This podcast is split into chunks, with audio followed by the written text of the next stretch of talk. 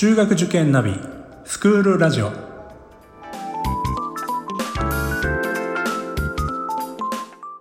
スクールナビゲーターののびるです。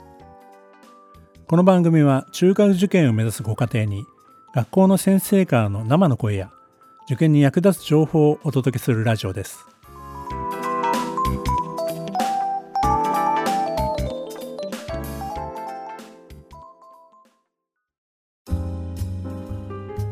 今回はゴールデンウィークの過ごし方がテーマです。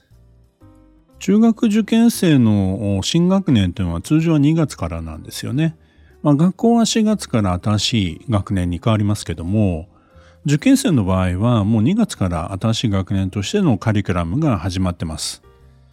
えー、まあ現在ですね4月のまあ後半もうゴールデンウィーク前になってますけども皆さんのお子さんどうでしょうか、えー、もう塾の方には慣れましたかね？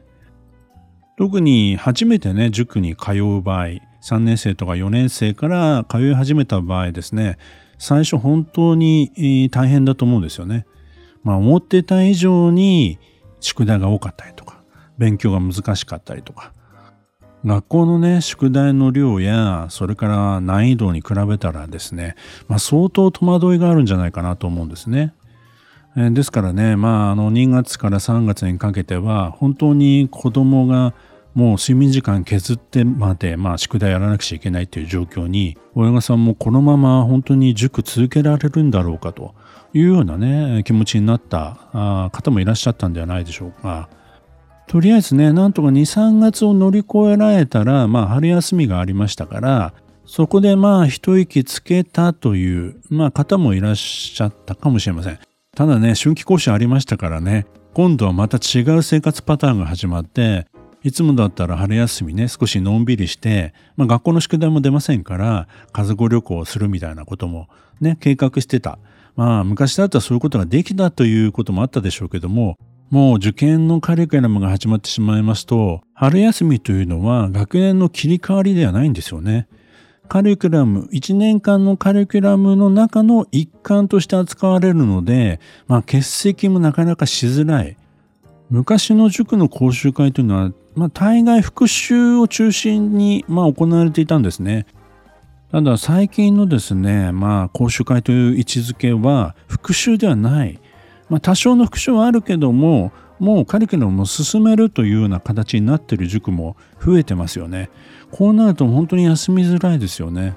講習会は本当にいい復習の機会としてね、使ってもらうのがいいんですけども、カリキュラムまで進むとなればですね、参加はね、必修になってしまうんですよね。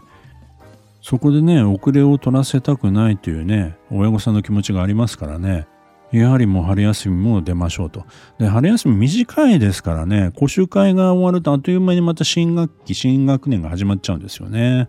ですから、まあ、一息もつけずにですね、えー、また日常が戻ってくるということになっているかと思います。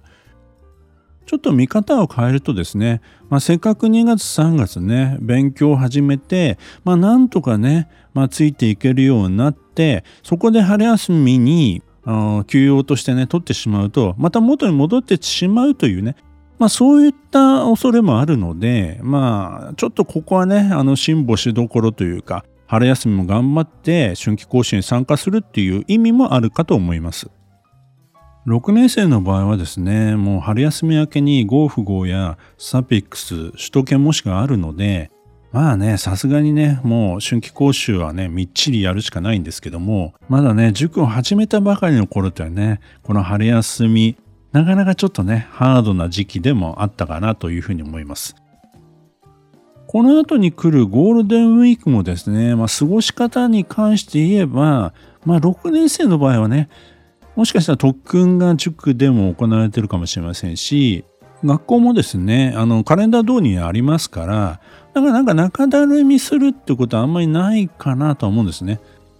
ただ、特訓授業もなくて、塾がもう1週間以上閉まっちゃうような塾ですと、本当にあの自宅での学習を、まあ、うまく調整しないとですね、本当にこう、だらけてしまう。先ほどの冬休みと同じように、長い休みの間に学習習慣を崩してしまうというのは本当にもったいないので、まあ、基本的にね、毎日やるべき、例えば漢字とか計算とか一行問題とか、あるいは理科社会のね、基本事項の復習とか、まあ、そういったもう軽めのものは毎日やるようにしておいた方がいいと思いますね。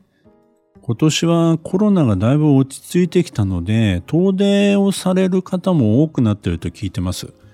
ですから、まあ、久しぶりにね、おじいちゃんおばあちゃんの家に帰ろうかとか、まあ旅行もね、計画されてる方もいらっしゃると思うんですよね。まあ、私はね、それはね、一つの息抜きっていうか、気持ちの切り替えにはいいかと思いますが、できる限り、まあ、勉強を全くしない日は作らないようにしてほしいですね。田舎に帰ってもですね、まあ、例えば朝の午前中の時間を使って、さっき言ったような簡単なね、えー、勉強は欠かさずやると。毎日続けるというようなことはしてほしいな。特に、まあ、6年生は、まあ、そういったことは気をつけてほしいなと思います。まあ、4年生、5年生あたりでですね、遠出をして、まあ、長い、えー、家族旅行に行く。私は非常に賛成ですね。まあ、あのね、まあ、親御さんによってはね、あの、ちょっと勉強職をつけて、まあね、あの、歴史を学びに行くとか、世界遺産のところに行くとかね。まあそういう計画も立ててる方もいらっしゃると思いますけども、まあそれもね、いいことだと思いますけども、なんか勉強のために旅行行ってるみたいなことがね、子供に伝わると、なんか興ざめするというかね、なんかね、興味が逆に持てないみたいな風になってしまいますよね。まあ修学旅行は典型的なパターンだと思いますけども、あまりね、そこまでね、あの、勉強させるためにここに行くんだみたいなことはね、あの、伝わらないようにした方がいいと思いますね。私はまあ日頃から言ってますけども、中学受験でね、全てを犠牲にしないっていうこと。まあ、これ大事なことなんですよ。ですから、小学校時代でしか作れない家族の思い出とかね、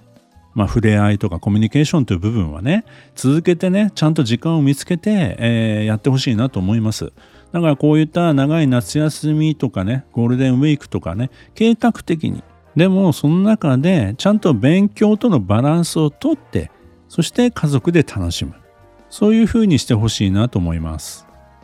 あとはですね、まあ、6年生ぐらいの方にはですね、ちょっと注意してもらいたいことがあるんですが、それはですね、まあ、5年生とか、まあ、2月3月ぐらいまでは、まあ、順調に来たんだけども、4月5月6月ぐらいになって、まあ、スランプに陥るお子さんが出てきます。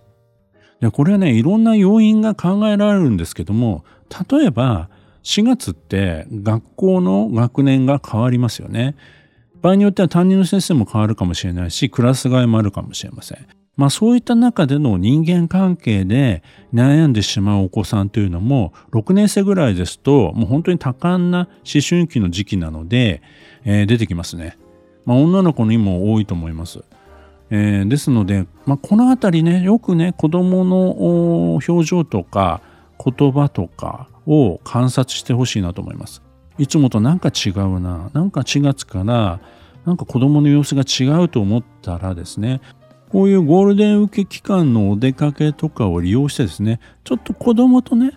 えー、なんか最近どう？みたいな話を聞いてみるのもいいと思います。子供はね、本当にこういう思春期の時期って親になかなか言えないという時期でもあるので、まあ聞かれればね、答えてくれるまだ年齢だと思うんですよ。ですから、まあちょっと最近変だなというふうに感じたら、どうしたの？最近なんか元気ないよね？みたいないうふうに声をかけて、えー、まあ無理やり聞くのはね難しいかもしれませんけども徐々にね親が気にしてるよっていうことをね、伝えていくことが大事です。人間子供でも大人でもですね無関心になられるのが一番嫌なんですよね。だからあちゃんと親は見ててくれてるんだなという安心感が次につながっていくのでそまあちょっと気になったらね本当に声をかけてみてあげてください。まあ、塾に行かせてるから大丈夫。友達関係も別に問題ないんじゃないかと親は思っていても内心内面ね子供はいろんなことを考えてる、まあ、そういうお年頃なので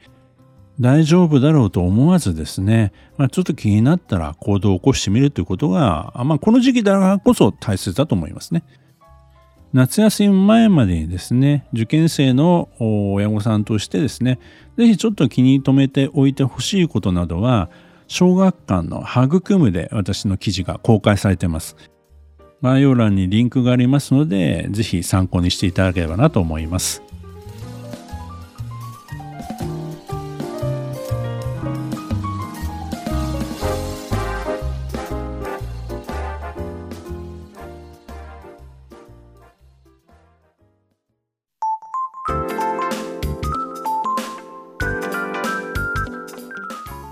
クールラジオでは番組への感想、出演してほしい学校など皆様からのお便りをお待ちしております。また受験に関する質問や相談にもお答えしていきますので概要欄の Google ホームからお気軽にお寄せください。Apple、Amazon、Google、Spotify などの無料のポッドキャストアプリで購読やフォローなどのボタンを押していただくと更新情報が届きますので便利です。それでは次回もスクールラジオでお会いしましょう。